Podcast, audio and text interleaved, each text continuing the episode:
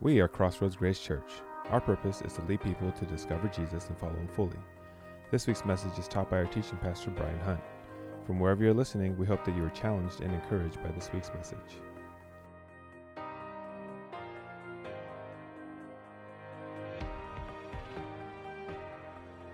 Hey, everybody, Crossroads Online. Man, it is so good to see you guys today. My name is Pastor Brian. I am the lead pastor here at Crossroads, and it is great to see you all. Uh, whether it's your first time joining us or you have called Crossroads home for a long time, I want to welcome everybody. Our mission here is to lead people to discover Jesus follow him fully. However, we can help you do that. That's why we're here. We want to help you take your next steps towards him.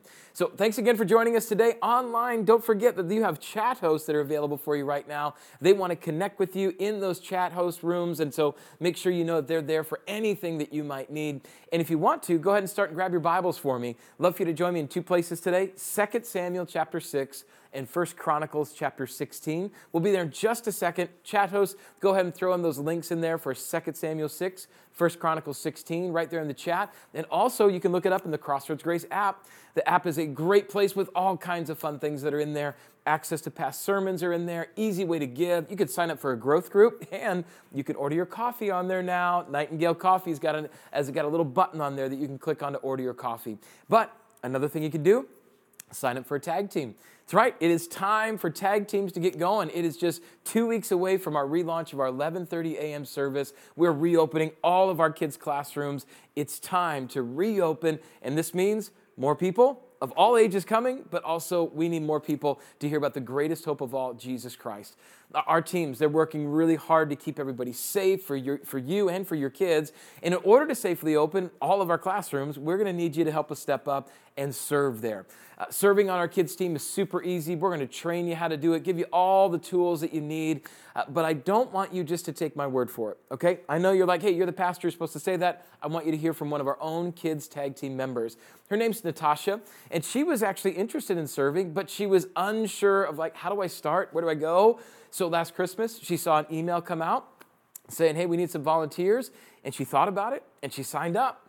Uh, she thought she was like going to serve for just one time, maybe a short commitment, you know, maybe this, the length of a Netflix show. But Natasha, she jumped right in. She served with all the little ones. She loved it so much that she wanted to keep serving. And the biggest need at the time was in the fifth and sixth grade room. I've got a sixth grader. They're not that scary. They're pretty awesome. Uh, and she said yes, even though she was a little nervous. Now, I want you to listen to what she said, though. This is her experience, her word. She says this That night, before, I was nervous. What had I gotten myself into? What if the kids don't like me? What if I'm not a Christian enough to teach these kids? Should I brush up on some Bible verses just in case? Sunday morning, I nervously walked in the preteen area. The team supported me through the entire process. Thankfully, I wasn't left on my own. Small groups were amazing as the kids shared, and I could see the impact that this time had on them. It was really fun to get to know them and the other volunteers. I realized God had put me into the exact place I needed to be. I left that day feeling encouraged and excited for the next time I could serve. It's amazing to look back and realize that it all started with saying yes to that still small voice. God was communicating with me. Now that's cool. How awesome is that? So, thank you, Natasha, for saying yes and stepping up. And for all of you that have already stepped up and to join a tag team, thank you so much. But if you haven't yet, it's time to join. Time to jump into a tag team. It's not scary, I promise. It's going to be worth it. So I want you to visit this website, crossroadsgrace.org slash tag team. Sign up today, and it is time for us to reopen all of our campus. Now, today we're wrapping up our series. It's called Essential. Now, a series, this Essential series, is looking at the essentials of being a Christian. Uh, and an essential is something that you can't live without. Now, week one, we started off by looking how the Bible is essential. And as Christians, we need to be connected to it because Jesus saw it as essential. He quoted it, he validated it, he fulfilled it in all that he did in his ministry. And as we read the Bible, we'll find out that the entire thing, guess what? It's about Jesus. But it's not simply a book that we need to say, hey, I did it, and then move on to the next book on our list. No, the Bible is designed to, to cut deep deep, deep, deep into our spirit and change us to be more like Jesus. Which is why we said in week one, we said that we don't read the Bible, the Bible actually reads us. Right, but because as we dive into the Bible, we find out about ourselves, but we also find out about something else that God deems as essential. And it's, it's called prayer. My friend Pastor Adam Weber, he actually says prayer is talking with God. And we stay connected with him through the power of prayer. However, we can't look at prayer as like emergency flare that we fire into the air when we're in trouble. No, no, no, no, no. Prayer needs to be seen as much more than that, which is why we said that prayer is our first line of offense, not our last line of defense. Too often we pray as our last resort, but, but God says it should be the first thing that we go to, which is why it's so essential. Now, last week, we had Pastor Carl come, drop some knowledge on us in the third essential area, which was giving. And I loved when he said that giving and generosity are heart and trust issues. That's why it's essential to followers of Jesus Christ. He just crushed it, right? That's exactly what it's all about. I mean, giving is essential because it's all about our heart. It's so great. So, if you missed any of those messages, please go to our website. You can go to the app, get caught up on all the other essentials that we've talked about. But the final essential is what we want to look at today. And the final one is worship. And, and, while worship might sound intense and maybe too spiritual for some people, it's actually much more common than we think. Worship is simply what we put our worth in. You could think about it this way that worship equals worthship right? It's like saying worship with a lisp, right? It's worthship. It's really worthship, not worship. And my friends, this is not just a Christian thing. Worthship is all around us, whether we believe in God or not. All of us put uh, our worth into someone or something every day of our lives. And where we put our worth is what we give our devotion and our energy to. It's what we worship. And you can see this everywhere. Like you can see this everywhere. Here's just a few examples. Um, every year, the U.S. alone spends $56 billion on professional sports. The pornography industry generates $12 billion of revenue annually in the U.S. alone. At the beginning of 2020, there was $1 trillion of credit card debt in the United States. And in 2019, $450 billion was spent on gambling.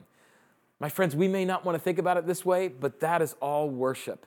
It's what we put our time, our energy, our money, our soul into. It's what we think gives us worth. However, when we start to talk about worship as essential to our relationship with God, we instantly go to a default place. And we put worship in a 15 to 20 minute time slot where we sing, we might listen to a song at the beginning of a church service, but once that's over, we put a check mark next to that. We said we worship God, we move on to whatever else is next. We even label things in the church that way. As Christians, like we have worship teams, worship songs, worship centers. And, and what we're doing is we're putting worship in a place it was never meant to be, in a box. But if worship is actually about worth, then we can't keep worship in a box.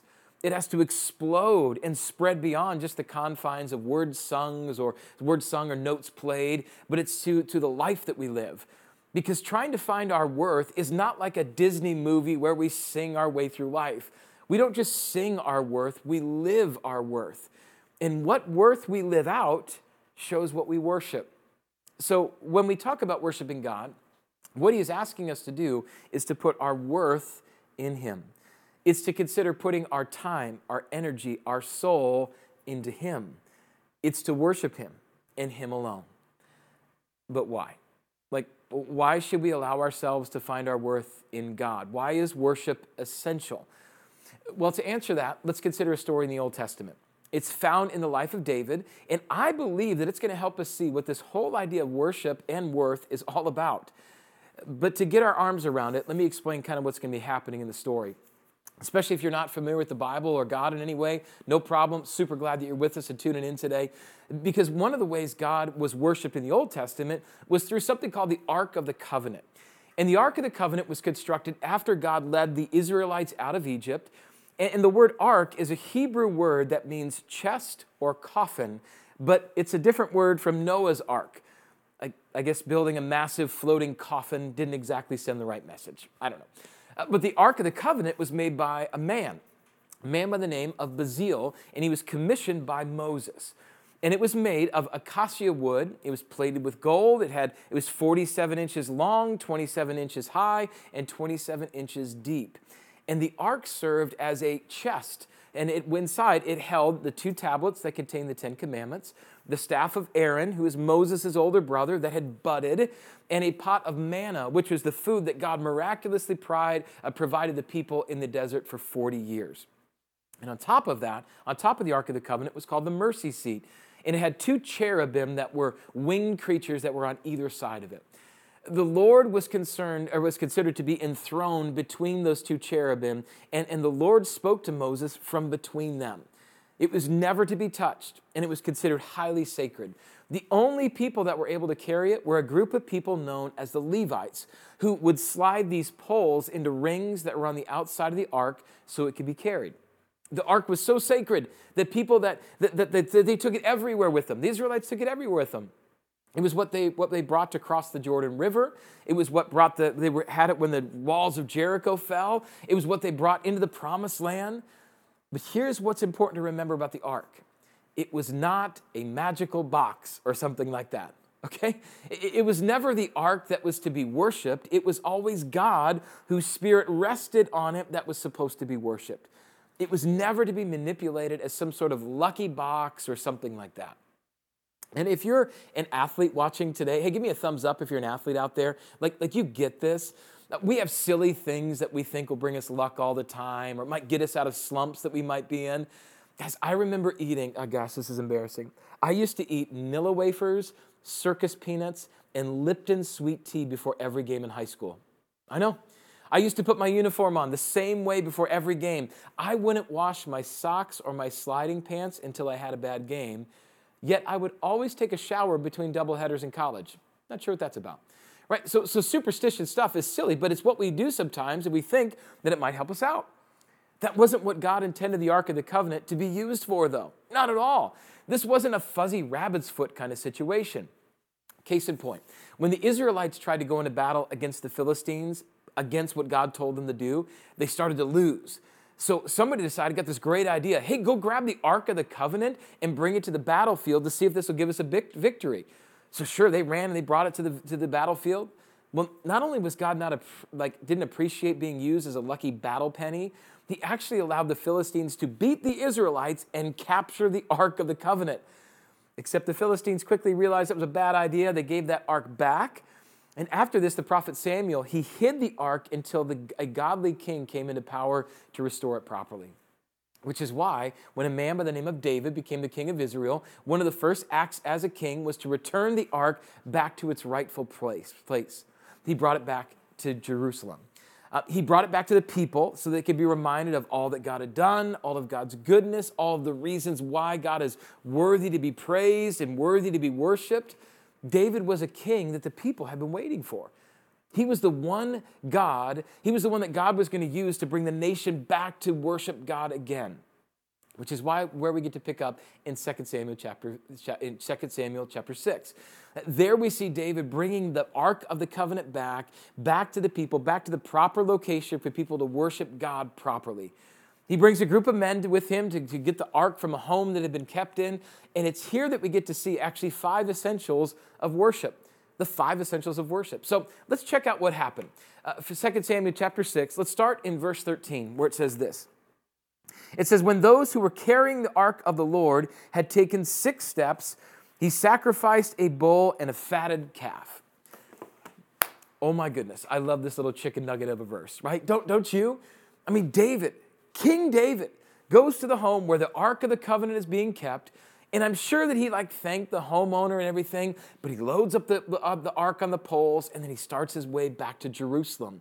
But he takes six steps and does what? Kills a fatted calf, kills a bull. What does he do? He worships. He's like one of those kids that in the marshmallow experiment, if you ever saw that, where you put a marshmallow in front of a little kid and then tell them not to eat it and you're gonna go leave until you can you can't eat it until they come back until you come back. And, and if they leave it alone and they don't eat it, they'll get two marshmallows as a reward. Well, well, when you leave the room, then you get to see what the kids do. Some kids have total self control, they don't even touch the thing, and even though they're dying to try it. And then there's other kids that the second the door latches, they devour it. Right? They devour the whole thing. David's one of those kids. It's like he's saying, I can't take it anymore. I just can't wait. I can't help but eat the marshmallow. He can't help but worship God. takes six steps and he says, Stop, stop, stop, stop, stop. Wait, wait, wait. We got to worship. He, he could not even help himself, which is the first thing I want us to remember about being essential in worship is that number one, don't wait to worship. Don't wait. Too often we think we need to have everything figured out. We need to be as sin free as we possibly can. We need to have all of our questions answered to even think about worshiping God. But what if we were like David? What if we just went for it? What if we just stopped thinking so much and, and we led with worship instead of leading with all of our insecurities about worshiping? Guys, God is saying, don't wait to worship. But David doesn't stop there. Check out what happens after the six step bull and calf buffet is over with. All right? Look at verses 14 and 15. There we read it says, Wearing a linen ephod, David was dancing before the Lord with all of his might while he and all of Israel were bringing up the ark of the Lord with shouts and the sounds of trumpets. David is cutting a rug, man. Like he is all about it. Now, now, now I, I hate to dance actually. Like I hate it. It's, it's like my worst nightmare in the world. It would be like dancing in public. I mean, I feel like I look like, like this when I'm dancing. Milo, Mike, woo, come on, come go get the ball. Come on, Mike. Milo, come on. Mike, come on. Milo, come on. Come Let's go. Let's go. Let's go. Let's go.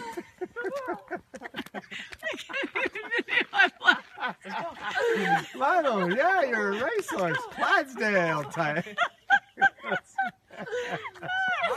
Milo, come on. That's me, okay? But I'll tell you this when I get to heaven, I'm not gonna care.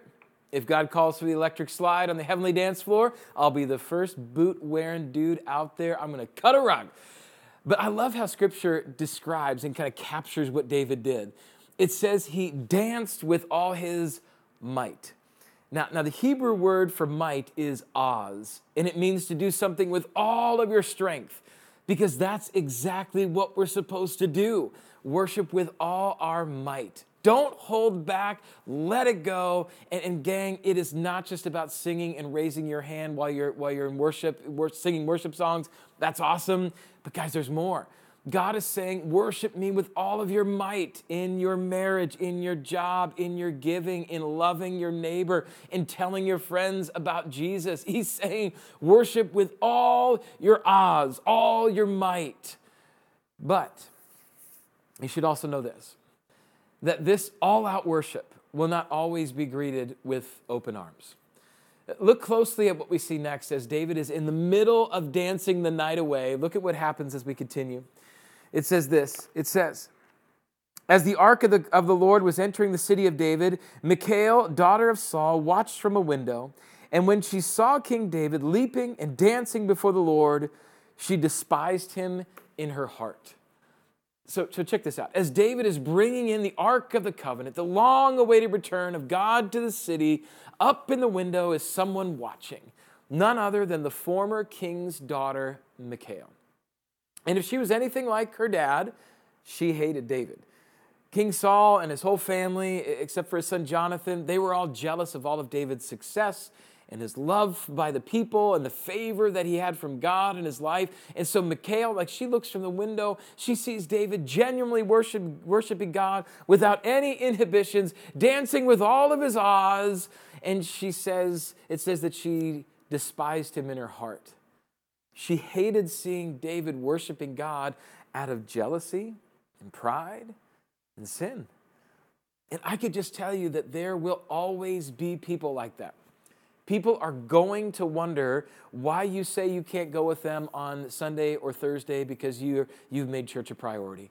They're going to wonder why you give the first 10% of your money to the local church. They'll wonder why you serve joyfully and not begrudgingly. Men, your buddies are going to give you a hard time for not talking bad about your wife on the job site. It's going to happen. Gang, they might even despise you for it, but it doesn't make it any less essential. In fact, it makes it more essential. That's why the third thing to remember about worship is that worship, we should worship no matter who's watching. Worship no matter who's watching. No matter who is watching, worship. But, but let's dig a little bit deeper into this, all right? And stick with me online. Okay, give me some thumbs up. Let me make sure you're with me here. In a second, we're going to talk about what's happening when David establishes the ark back to the temple. We'll get there. But I want to first fast forward past that moment just for right now, and I want you to get to the point where David is done worshiping God in the temple. And when the worship was over and the people were leaving, David stepped outside, and who do you think he ran into again? None other than Michal, aka Karen. And, and look what happens between these two. Check this out. Look at verse 20. So good. Verse 20 says this When David returned home to bless his household, Michal, daughter of Saul, came to meet him and said, How the king of Israel has distinguished himself today, going around half naked in, in full view of the slave girls of his servants, as any vulgar fellow would. So, as David walks out of this amazing moment of God's presence being restored back to the people, bringing the ark back to its proper place, he gets beat up by Karen. Michal decides that this is a perfect time to call out David. She loses sight of this God moment and she makes it her moment. Her preferences, her feelings, her perceptions. Don't kid yourself. She was still worshiping. She was just worshiping the wrong thing. Can I just point out the elephant in the room right here? This happens in churches too.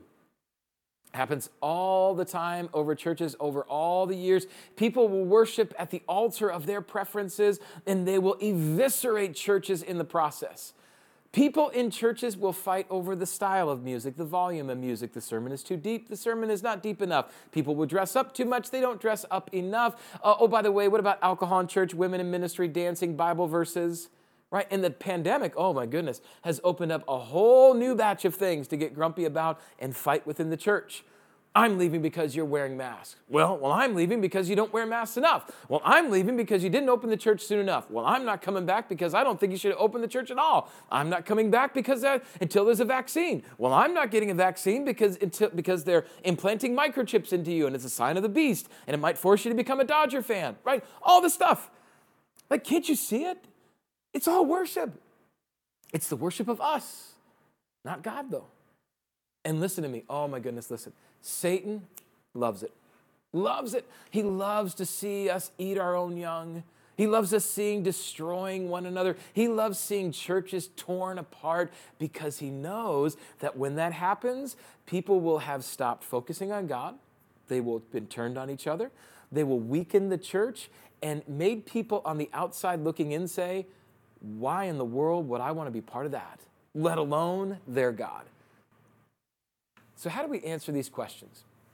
How do we answer these attacks from the Michals out there?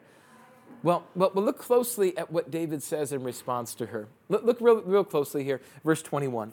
It says this David said to Michal, It was before the Lord who chose me rather than your father or anyone from his house when he appointed me ruler over the Lord's people Israel. I will celebrate before the Lord. I will become even more undignified than this, and I will be humiliated in my own eyes. But by these slave girls you spoke of, I'll be held in high honor. Love that. David looks up to Michal and says, Hey, hey, Karen, Karen, I get it. You're upset because I'm king. Someone in your family is not. That's why you're all bent out of shape. And guys, that's true. She was mad that she was no longer in power didn't like that David had taken her spotlight. That was what it was all about. And so often, when the Michals in the world are chirping in your ear, it can be really overwhelming, really stressful. But I think what David just unpacked is really important for us all. He just showed us that the most that most of the time, most of the time, it's a them problem, not a you problem. Don't take on their junk so that they'll leave you alone or that maybe they'll like you. Guys, don't do it. Stay focused on what you know is right and what God is calling you to focus on. Notice again what David said. Okay, notice again what he said. He says, I will celebrate before the Lord. I will become even more undignified than this, and I will be humiliated in my own eyes.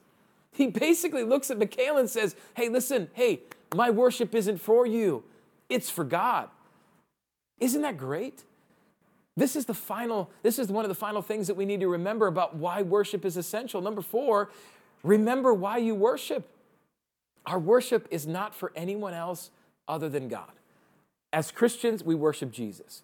We are pouring our life out to Him. We are thanking Him for all that He's done for us. We are aligning our life to be more like Him. We are being generous because of Him. We're loving our neighbor because of Him. We are changing how we think and act and speak because of Him.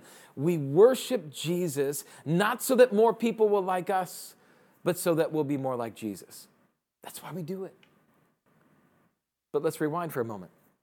Let's take us back to when David entered the temple. And as you do that, I want you actually to jump over to, uh, to 1 Chronicles, if you will. First Chronicles chapter 16 with me. It's the, it's the other telling of the story. Um, it's the same time in history, but it's just another telling of the story. But here we get to see what happens when King David actually gets the Ark of the Covenant back in Jerusalem. He places the ark back in the proper place in the Holy of Holies in the temple, and then he instructs the priest to say these words in worship. And here in verses 23 through 31, we get to hear David's words about, about what he wants us to, to understand, what he wants them to hear, what he wants us to do when we worship. And so here's what I want us to do today. I want you right now, at home, Crossroads Online, I want you to hear me. I want you to close your eyes, and I just want you to listen. Nothing weird, okay? Nothing weird. No goofy stuff's gonna happen. I promise you that. I just want you to listen to, to the words of David that he uses to praise God in this epic moment. And, and when I'm done, here's what I want you to do I want you to keep your eyes closed just for a second. Now, if you're in a La-Z-Boy, don't kick back. All right, don't try to fall asleep on me. I just want you to close your eyes where you're at. I want you to listen to these words. First Chronicles chapter 16. I want you to start to listen to me in verses 23. First Chronicles chapter 16, starting in verse 23.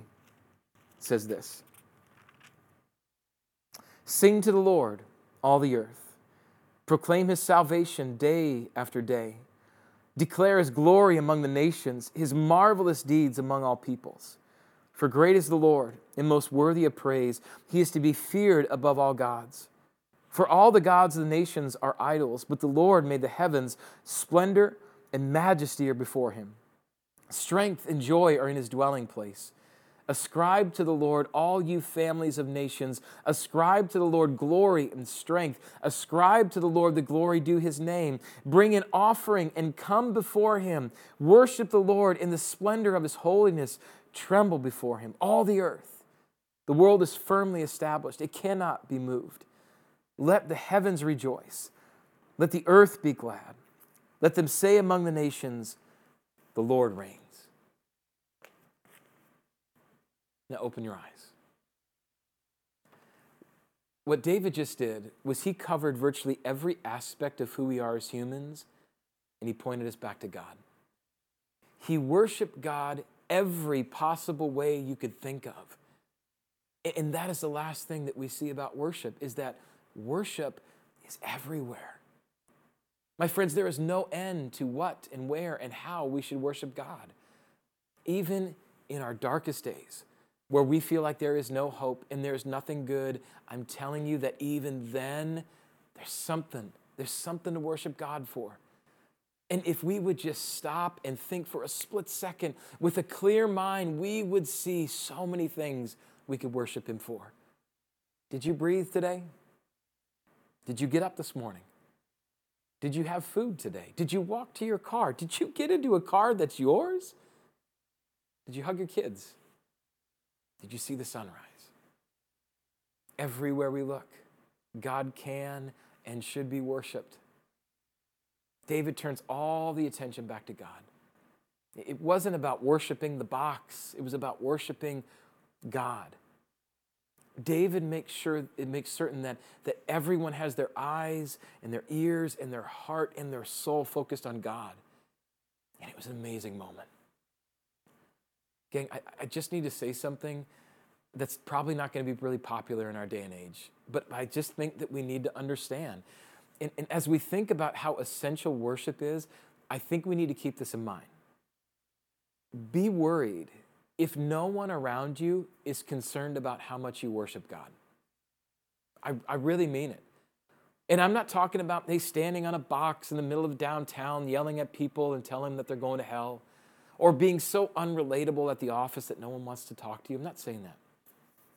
I'm just saying if the way that you're living your life is not at least causing people to ask you why you do what you do, you may need to check how much might you're putting in your worship. I'll say it this way if there is no difference between how you worship God before you met Jesus and after you met him, you might not know him. Because when you come face to face with the reality of who you are, what Jesus did for you, and how much God loves you, guys, you can't help but be different. It's not possible. Because what you find in that moment is the true source of who you are. You actually find out your worth. Let me say it this way God is worthy of our worship because he's the creator of our worship, of our worth. We worship God because he is who gives us our worth. And listen to me true worship is found not only in our actions, but the heart of our actions. It's found in God's Spirit and in the truth of who He is. When we live our lives outside of His Spirit and truth, we will always be wandering for our worship. We'll always be wandering. We will find our worth in the wrong things. But in Him, Paul would say this to the church in Athens in Acts chapter 17, verse 28. He says, For in Him we live and move and have our being. So, so when we are found in Him, we find our worth. And, and we see worshiping Him as essential. So, as we bring ourselves to this time of communion and, we put a bow on this essential series, I think we need to know what to do next. And, and you may be asking yourself, hey, like, where do I start? Well, well, as I asked myself that, I noticed a very small verse and a very small detail at the end of 1 Chronicles 16 that made a very big impact on me in this whole essentials conversation. And it's right after David has, has, has brought the ark back and he's dealt with Michal and he's worshiped God with all of his ahs in front of everyone. It, it's, it's after all of this, after all the crowd is leaving and the worship service is over, that I caught this. First Chronicles 16, verse 43 says, then, then all the people left, each for their own home, and David returned home to bless his family. Did you catch it?